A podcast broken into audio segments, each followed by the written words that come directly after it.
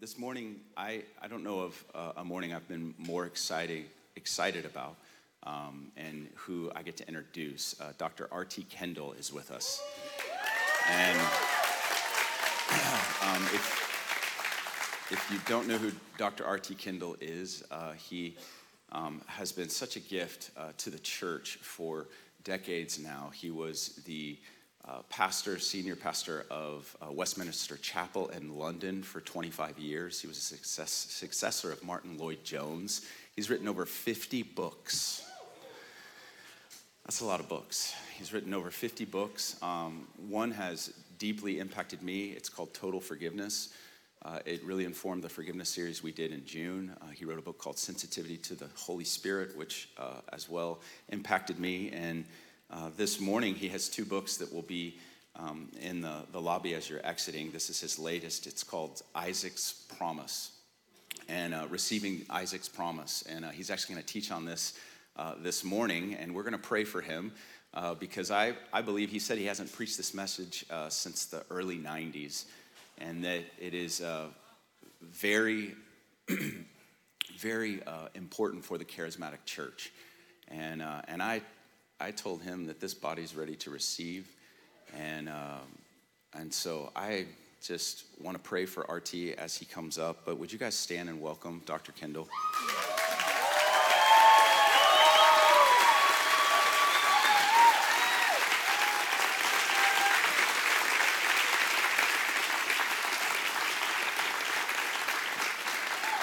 I'd love to let me pray for Dr. Kendall. Father, thank you for this uh, Thank you for this, Father. Thank you for um, bringing Dr. Kendall to us today. And Lord, we receive him and pray your peace upon him. And uh, Lord, that your word would uh, pierce our hearts, that your word, Lord, uh, would come uh, through him, that you would anoint him uh, for this morning, not only for those that will hear it in this room, but also those that will hear it online in the coming days. Uh, Lord, thank you for his life. Thank you for his family. we honor him and bless him in Jesus' name. Amen. Amen. Thank you, sir.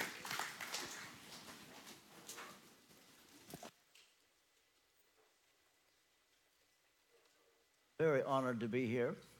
I've heard of you for a good while, but I never thought I would be here.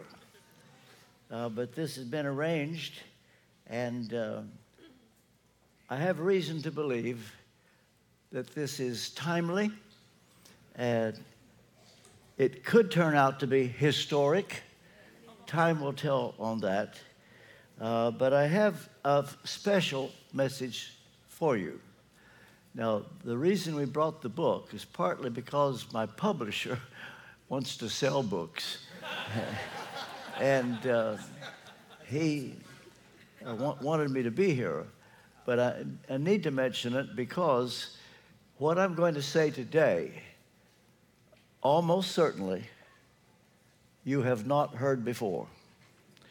And the book does explain things in more detail. And I'll hang around to sign, and, sign them if that helps get rid of them.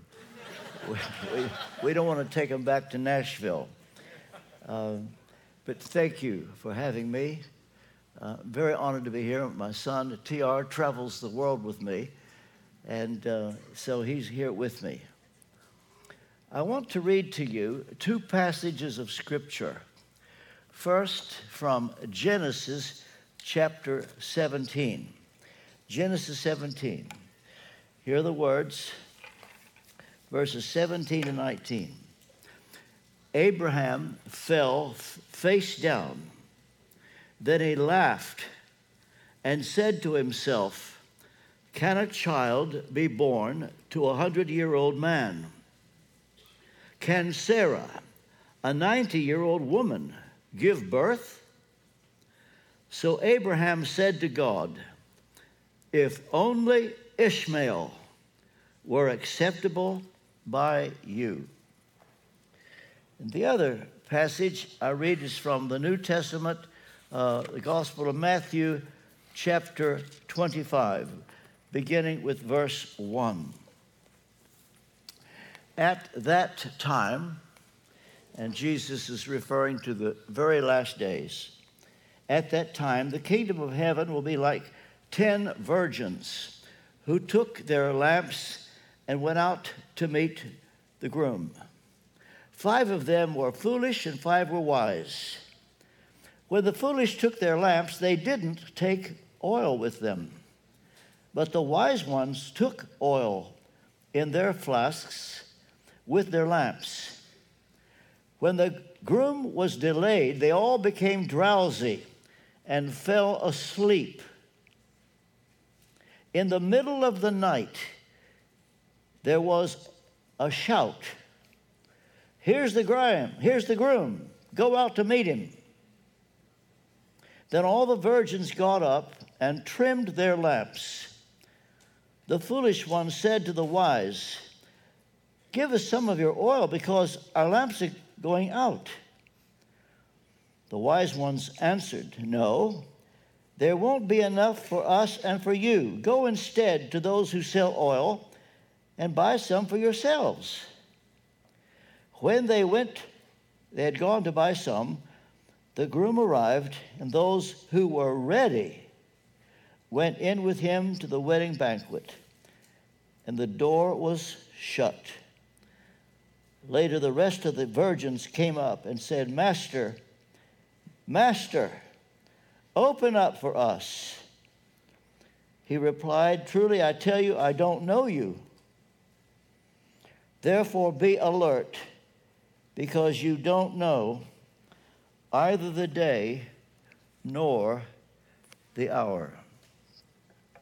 May God be pleased to bless the reading and the preaching of this, his most holy and infallible word. Brief word of prayer. Heavenly Father, I ask now for the sprinkling of the blood of Jesus by your Spirit to fall upon this place, on every person in this room, in order that their perception of what is said will be received as you intend. Cleanse my tongue that I will be your transparent instrument to say everything that needs to be said, nothing that doesn't need to be said. Help me to be very, very clear and very, very simple. I ask that this will be life changing and this word bring great honor and glory to your name. I pray in Jesus' name, amen. On October the 16th, 1992, I gave an address at the Wembley Conference Center in London.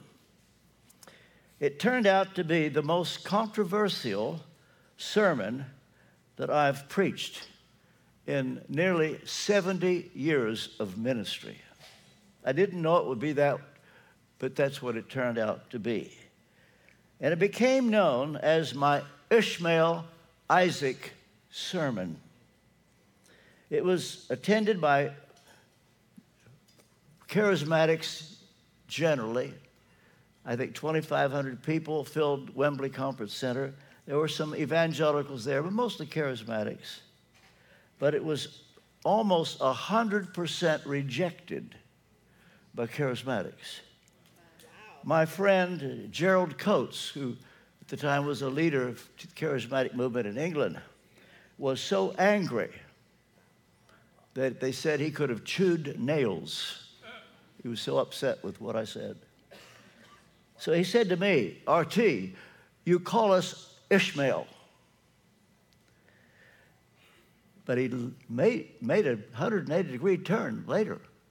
I would never have thought it. And eventually endorsed the sermon. Well, uh, a year or so ago, I wrote a book called Prophetic Integrity, where I dealt with the uh, hundreds, hundreds of prophetic people who said God told them that Donald Trump would have two consecutive terms, and they got it wrong, and none of them would admit they got it wrong, they would just say, Well, we got it right. The Democrats stole the election. I said, Well, how come God didn't tell you that would happen? but in that book, I t- took just a page or two to describe what I'm going to tell you tonight. And uh, what happened was that uh, in an unexpected meeting in Harrisburg, Pennsylvania airport, uh, I ran into Larry Sparks, and he's the publisher of Destiny Image. And he had just read Prophetic Integrity, including that bit that I'm going to talk about tonight. And he came to me and said, Would you please turn into a book what you said about Ishmael and Isaac? I said, Are you sure? You? You would print this book? You're charismatic. He said, We need it, and I'm asking you to. Well, I did. And that's the book, Receiving the Isaac Promise, just out weeks ago. And I brought copies for those who may need to read more into what I will say today because I can't tell it all today, but I'm doing my best. So, in my book, Prophetic Integrity, I did give a synopsis. Well, uh, what I've done is to write the book, and then Larry Sparks asked your pastor, Michael Miller, to let me come. And so that's why I'm here. Now, you might like to know that I've dedicated this book to Diane Jackson, the widow of John Paul Jackson. John Paul was from this area.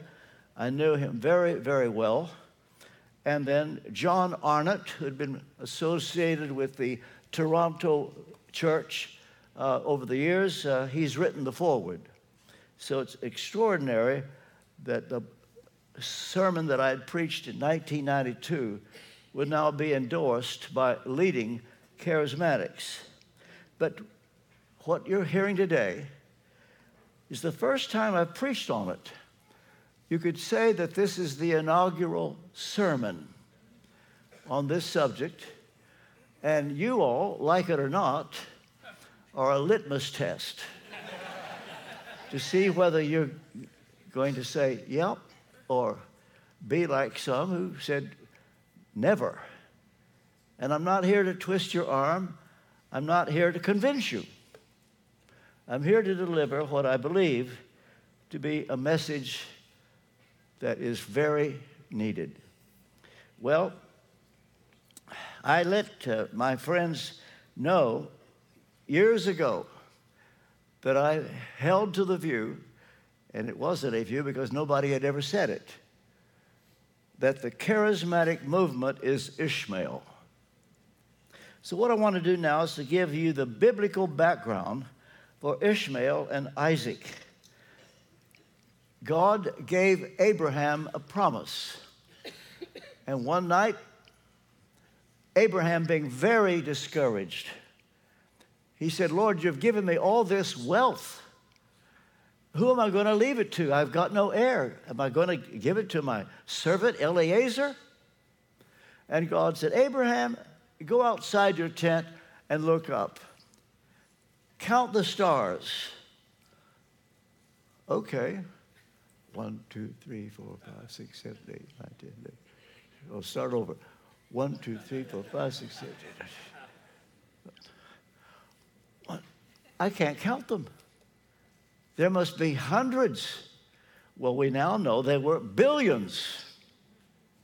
And then God said to Abraham, So will your seed be. Now, Abraham could have said, God, do you expect me to believe that? At my age, my wife is 70 years old, I'm 80. You really don't expect me to believe that.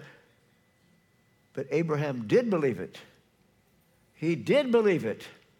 And according to Genesis 15, verse 6, Abraham's faith counted for righteousness. And that moment became exhibit A for the Apostle Paul in Romans chapter 4. And that became the foundation of the Christian faith. Well, in a word, my faith in the blood of Jesus counts for righteousness. But there was a problem. Sarah was not getting pregnant.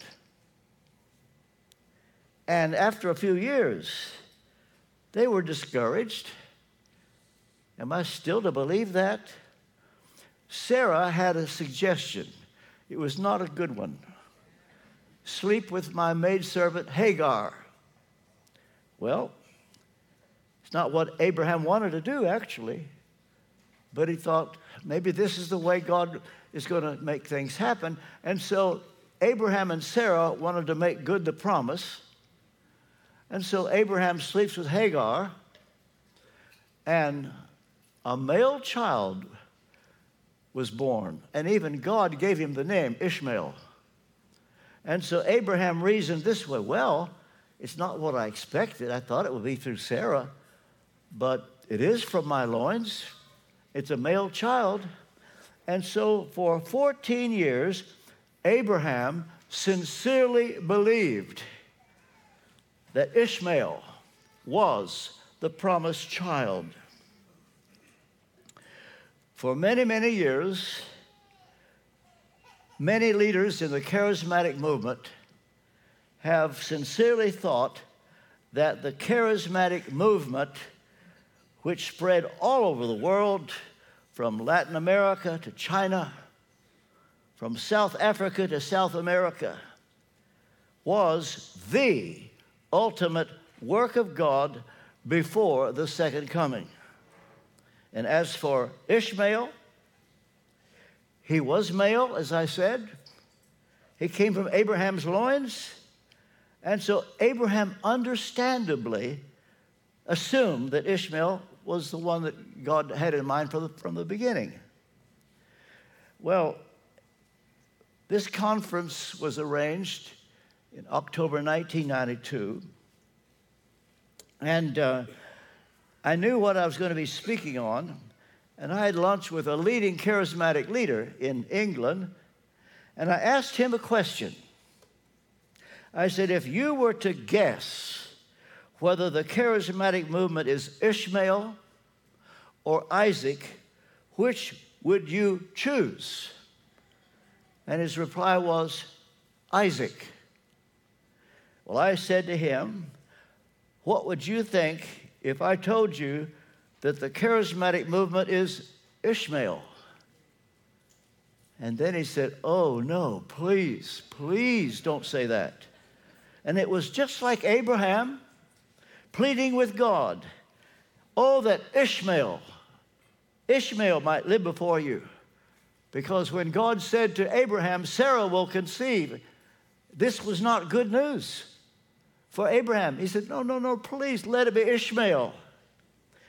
Well, when I had that talk with that charismatic leader, and he said the charismatic movement is Isaac, I knew that I had a fight on my hands, and it wasn't easy from then on. Well, one day God said to Abraham, Sarah will conceive, Isaac is coming.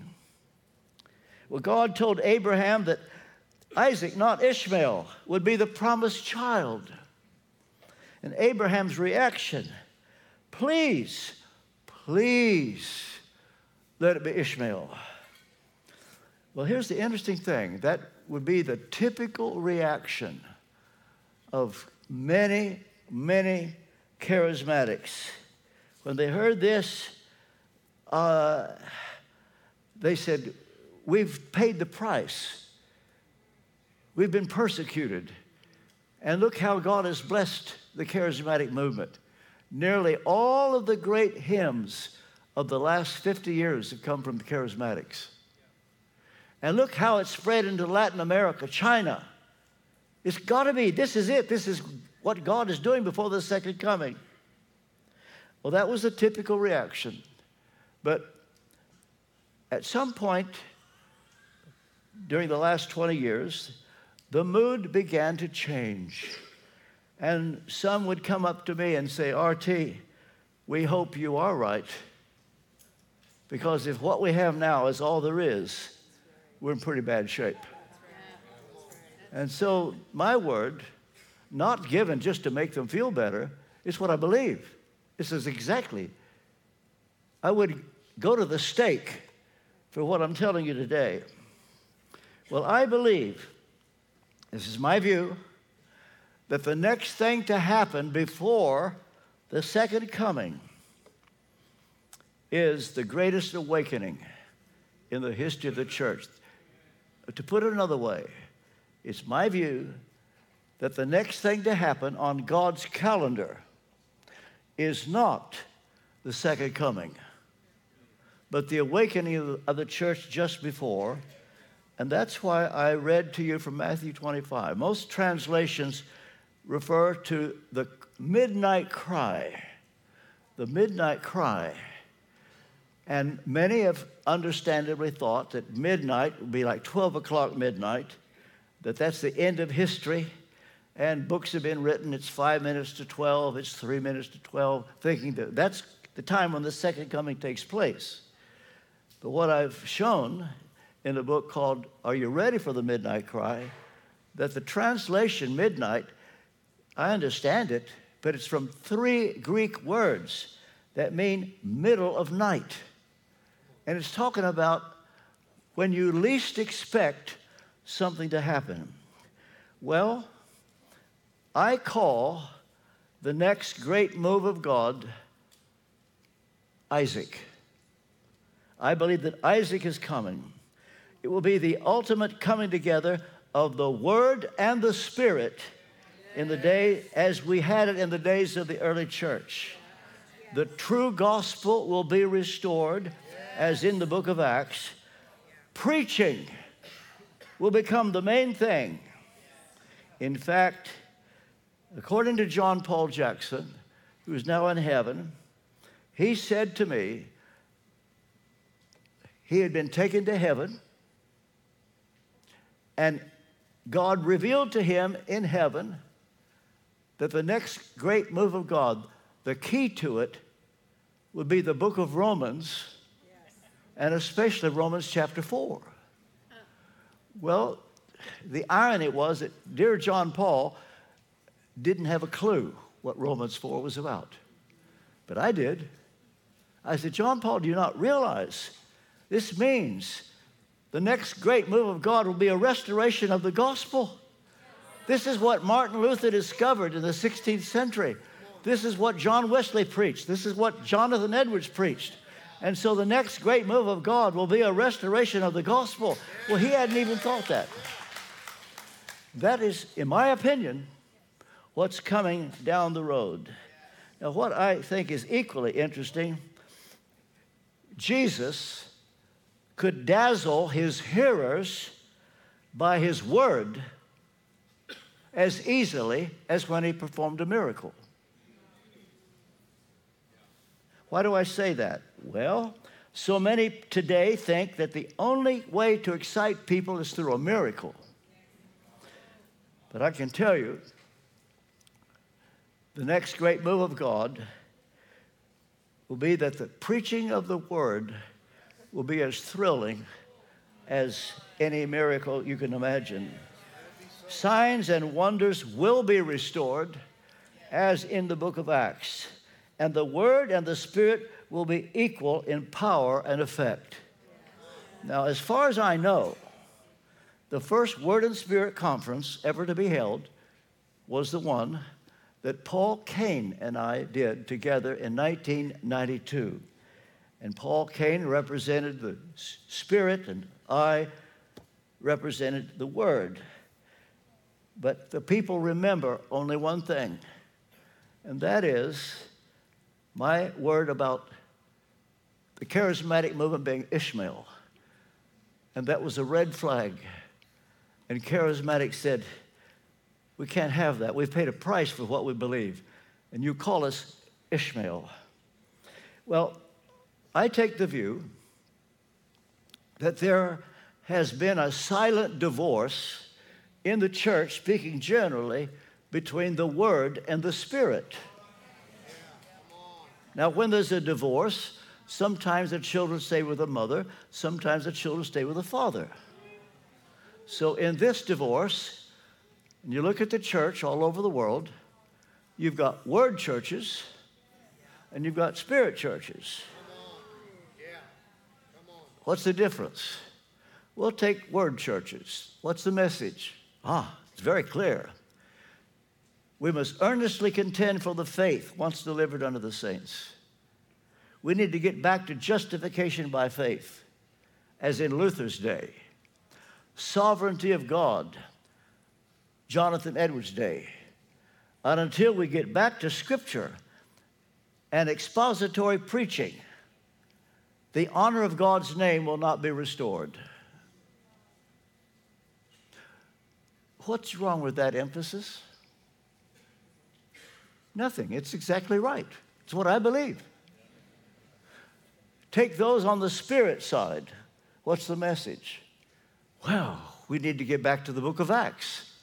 Signs, wonders, miracles, gifts for the Spirit in operation.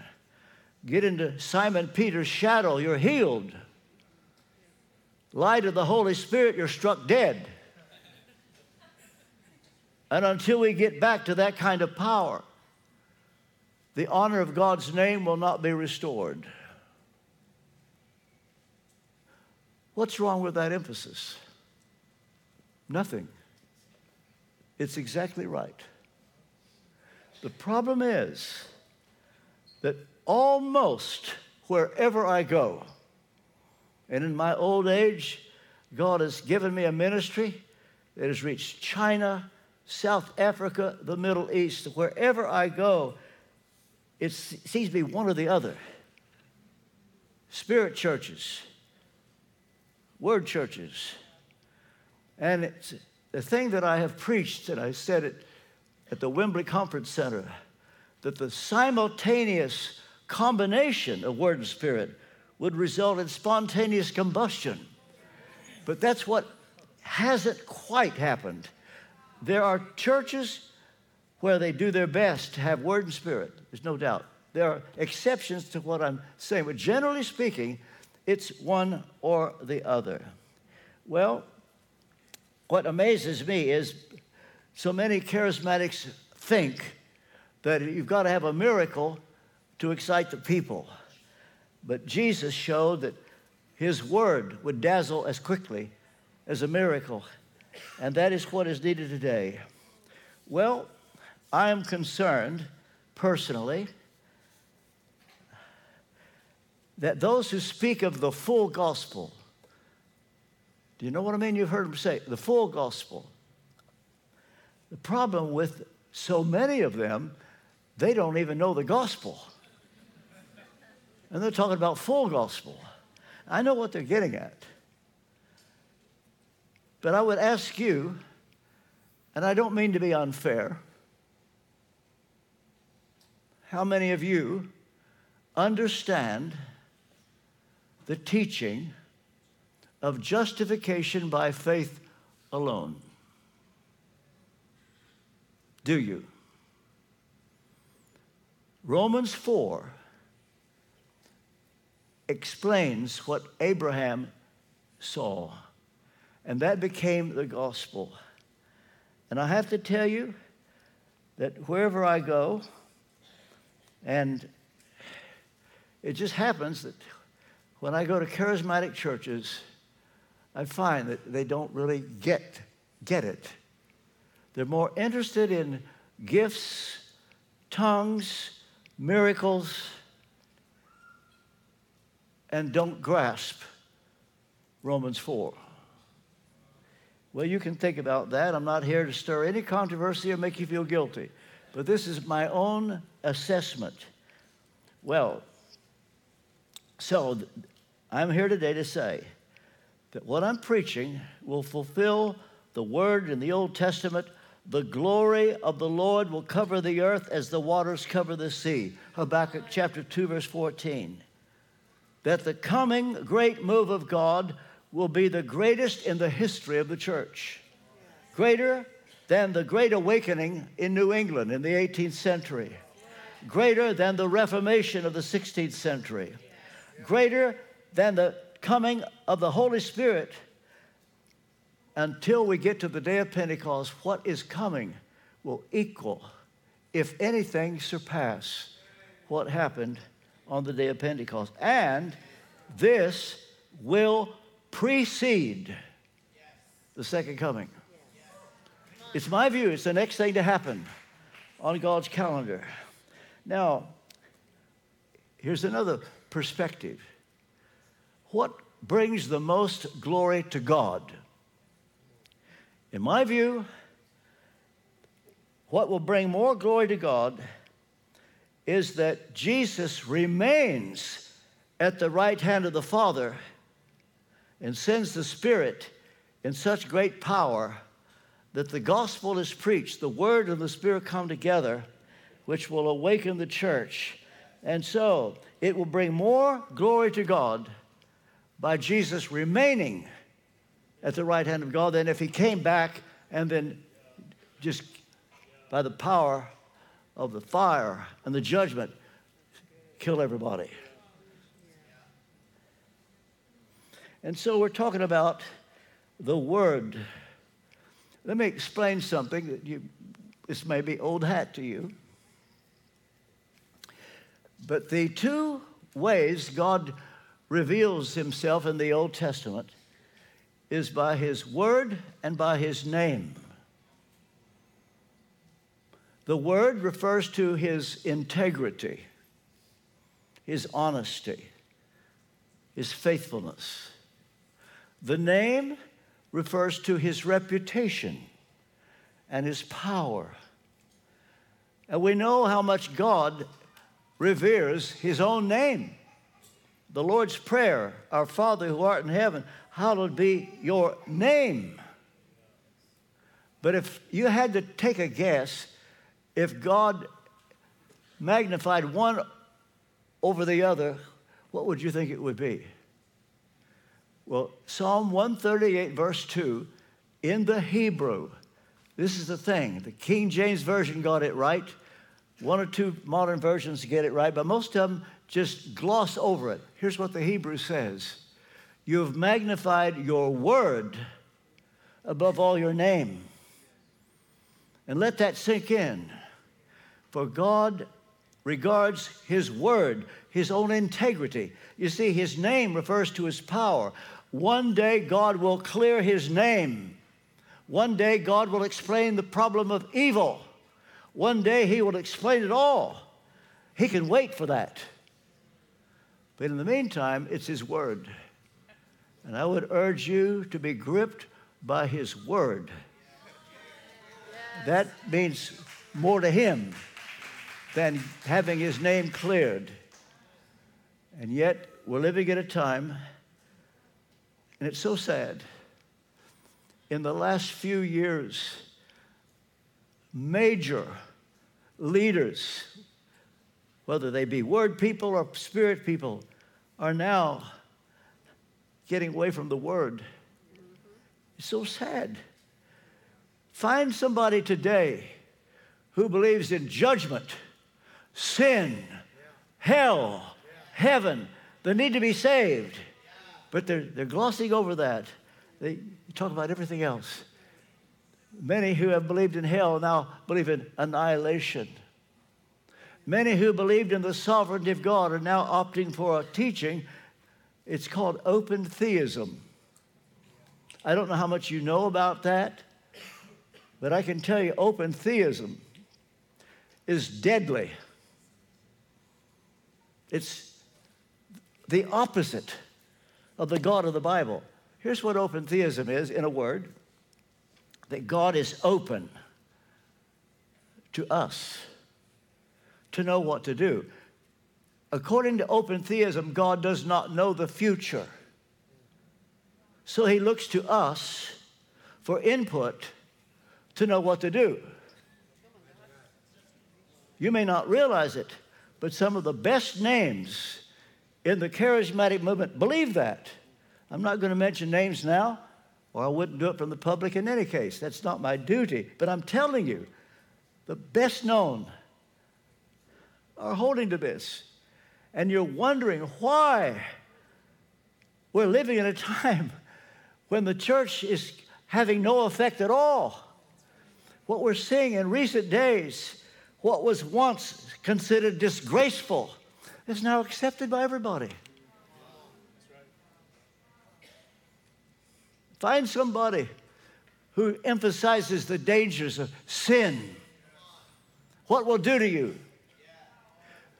That judgment is coming. Are you aware of the first message of the New Testament? You know the first message? Matthew chapter 3, verse 7, John the Baptist said, Who has warned you to flee? That means run from the wrath of God. I think today's generation has no idea what it means wrath of God, when God is angry. That would be a restoration of the gospel when you're unashamed of what the Bible teaches. I believe, I certainly hope, that you are an exception. We have to wait and see. I don't know. I honestly don't know. I don't know that much about you. But I'm telling you, to preach the word is to stand up for a historic Christian faith. What turned the world upside down in the early church. The teaching of Athanasius, Jesus is God. Augustine, who said, if a God who doesn't know the future is not God. But we're living in a time when the view people have of God is brought down to such a human level. Nobody's afraid of God anymore. The world thumbs their nose at the church, and we just say, well, sorry about that. There's no sense of outrage. I believe in the coming of Isaac that will change. And it's my hope that those that are a part of the charismatic movement who can take a message like this will have the first bite of the cherry when this awakening comes. And it could come any time. It is at hand. I can tell you, you can laugh every day when I wake up. I mean, seven days a week, 365 days a year. When I wake up, Lord, could it be today? Because it is coming. And so, what will happen is that preaching will bring the gospel back. There will be also signs and wonders and miracles. Not everybody will be saved. You see, Jesus raised Lazarus from the dead. You might have thought, well, a miracle like that would cause everybody to say, oh, we believe now. They still wanted to crucify Jesus. The people who witnessed the raising of Lazarus from the dead, it didn't change them. They still hated Jesus. So don't think because miracles come, everybody's going to say, well, we believe now. We have the Word and Spirit together. Expect persecution. I'm sorry. But expect persecution, just as Jesus promised. Well, now, before I close, I want to talk about the parable of the ten virgins and the midnight cry. The church, at this moment, in my view, is in a deep sleep. And we were told that while the bridegroom tarried, all the virgins, five wise, five foolish, all of them were asleep. They all fell asleep. What uh, you may not realize is, is that Jesus is talking about an ancient Near Eastern wedding. The weddings in the Near East in those days were different from the weddings today. The wedding was not held in a synagogue or, a church or even a registry office.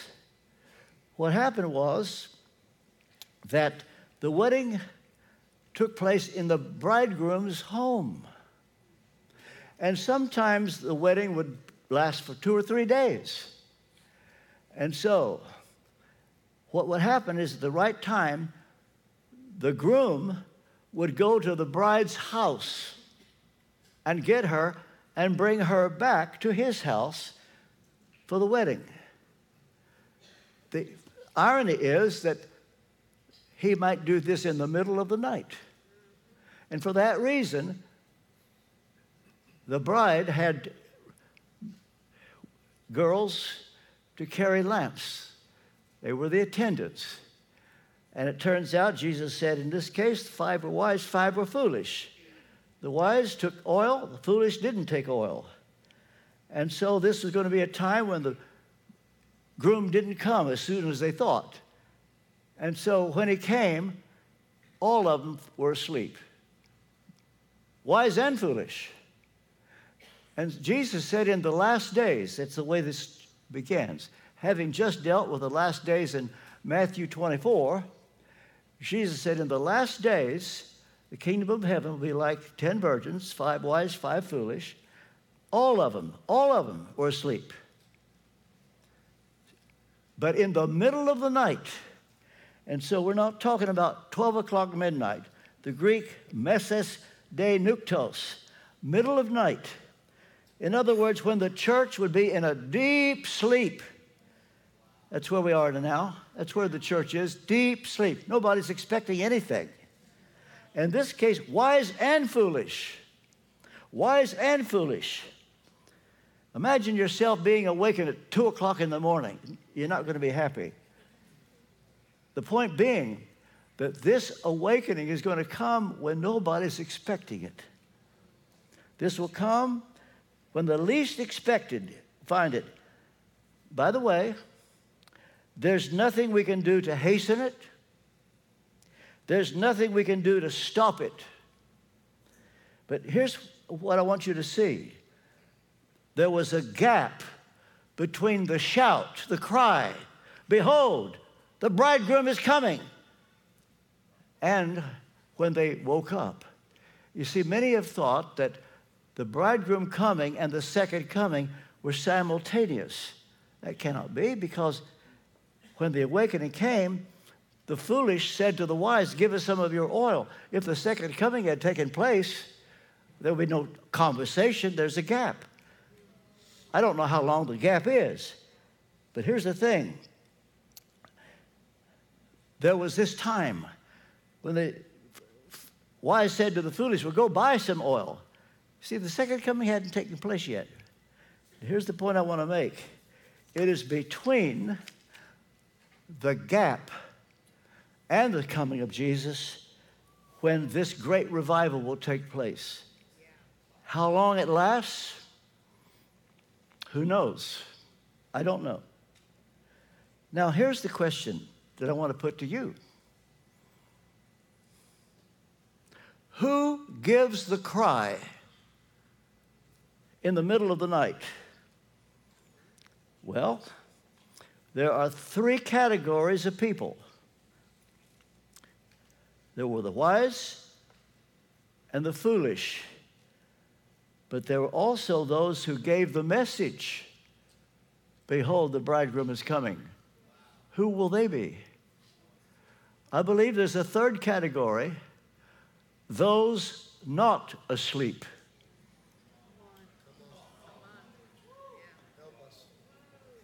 So the three categories the wise, the foolish, those who give the message. There will be no superstars. There will be ordinary people. It's when the Sadducees took notice that Peter and John had such boldness. They what? How'd they get this boldness? Who are they? These are uneducated people. They haven't been to seminary, they haven't been to rabbinic school, and they've got boldness. Oh, they did notice one thing that they'd been with Jesus.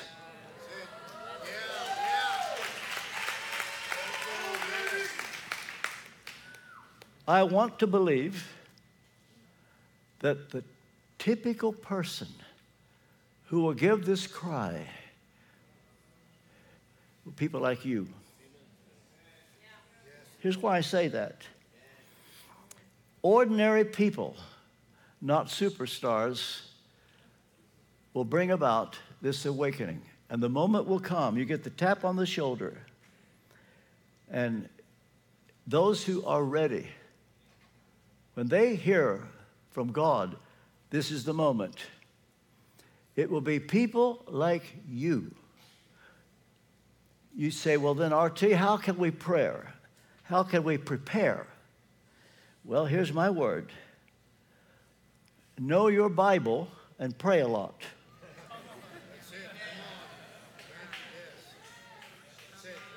I don't mean to be unfair, but how well do you know your Bible?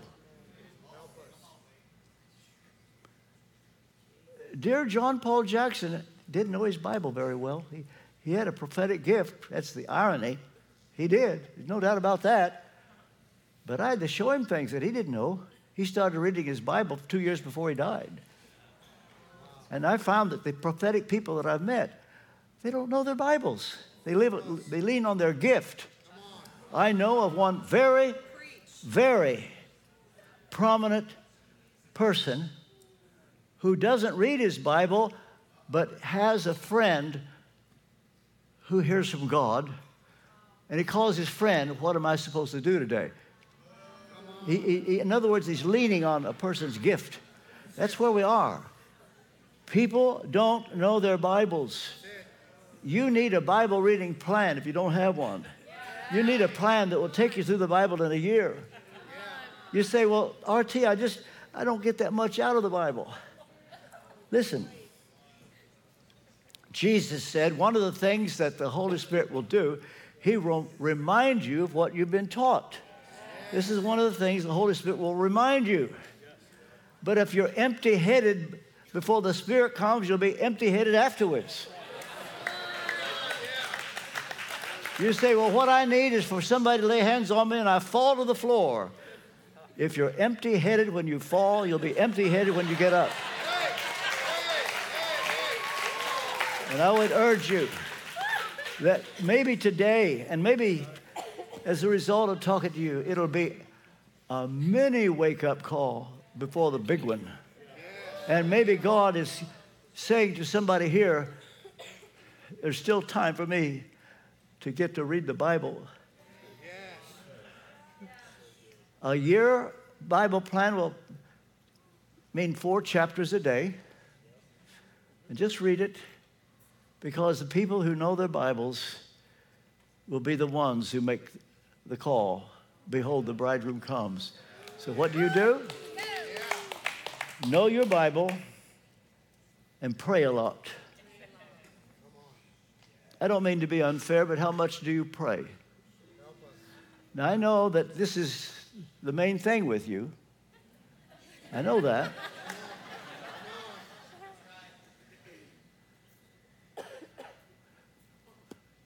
Martin Luther prayed two hours a day. John Wesley prayed two hours a day. The average church leader in America and Britain prays four minutes a day. And you wonder why the church is powerless. I used to urge the members of Westminster Chapel pray 30 minutes a day. Praying is never wasted time.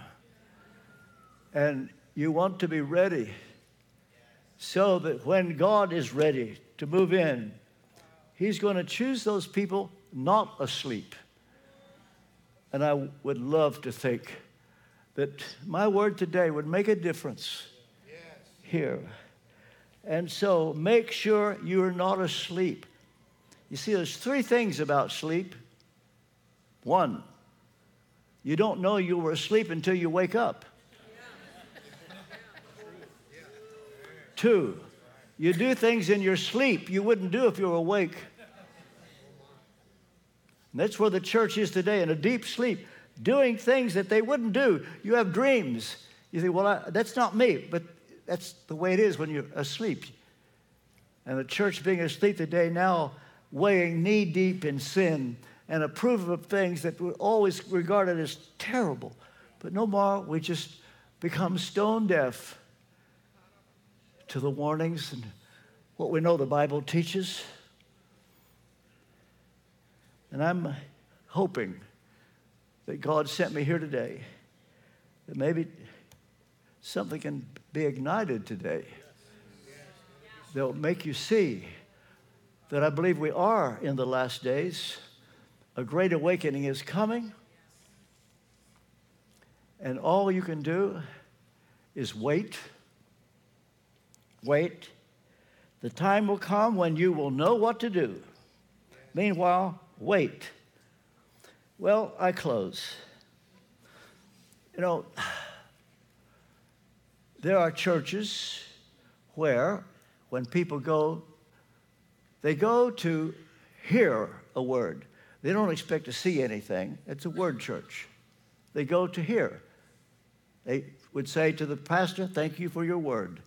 That's what they came for, that's what they got. There are churches who, when they go, they don't expect to hear much, but they want to see. Want to see. They want to see. But when this simultaneous conversion, simultaneous combustion emerges, those who go to hear will see. And those who come to see will hear. Now, one P.S. I don't want you to make too much of this, but because it encouraged me, I thought maybe it would encourage you.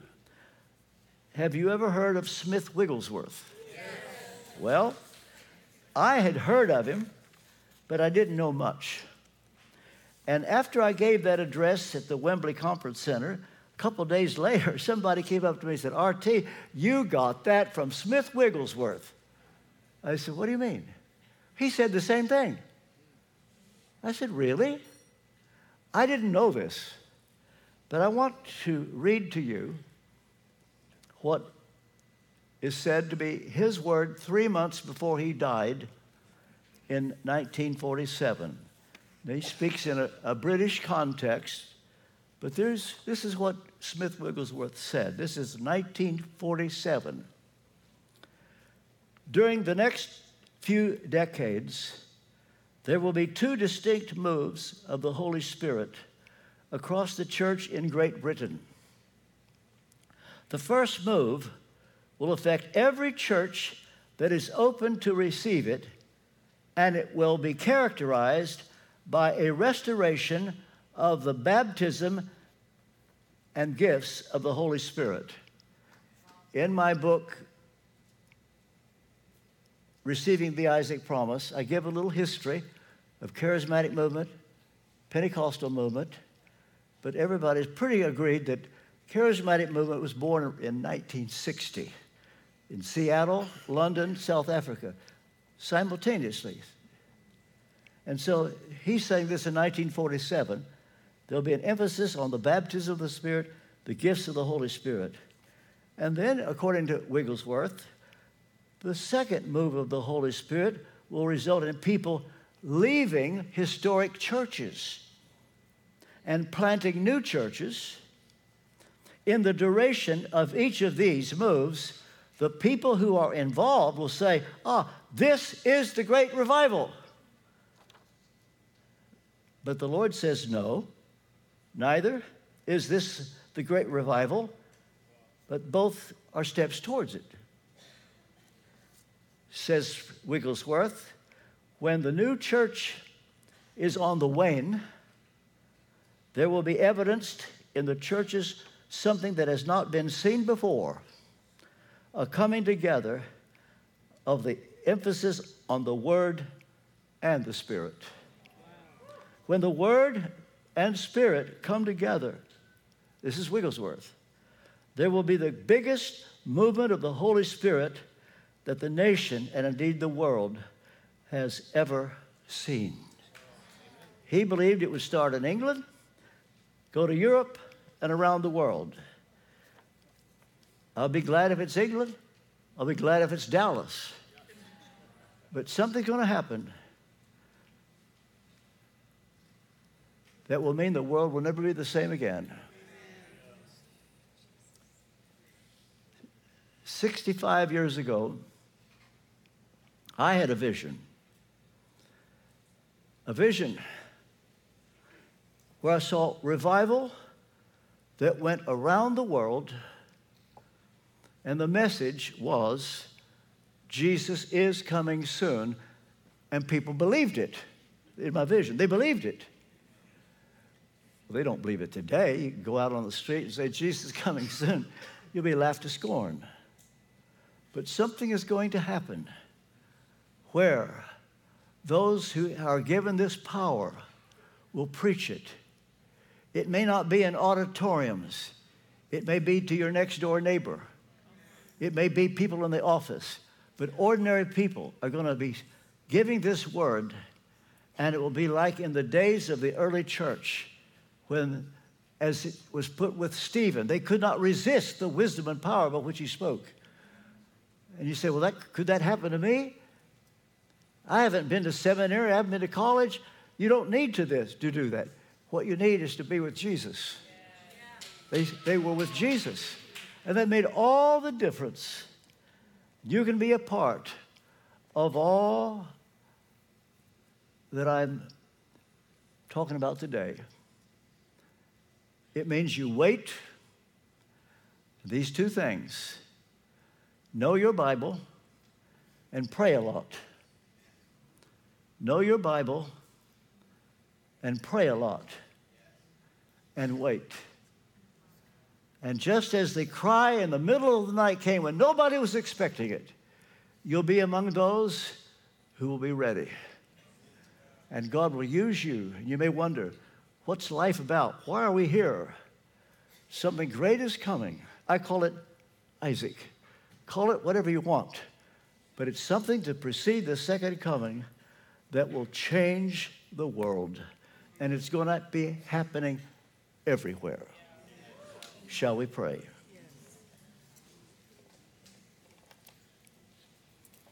Heavenly Father, I ask you to take this word and apply, apply this word by your Holy Spirit. Lord, hasten the day when all this happens. I pray in Jesus' name, amen.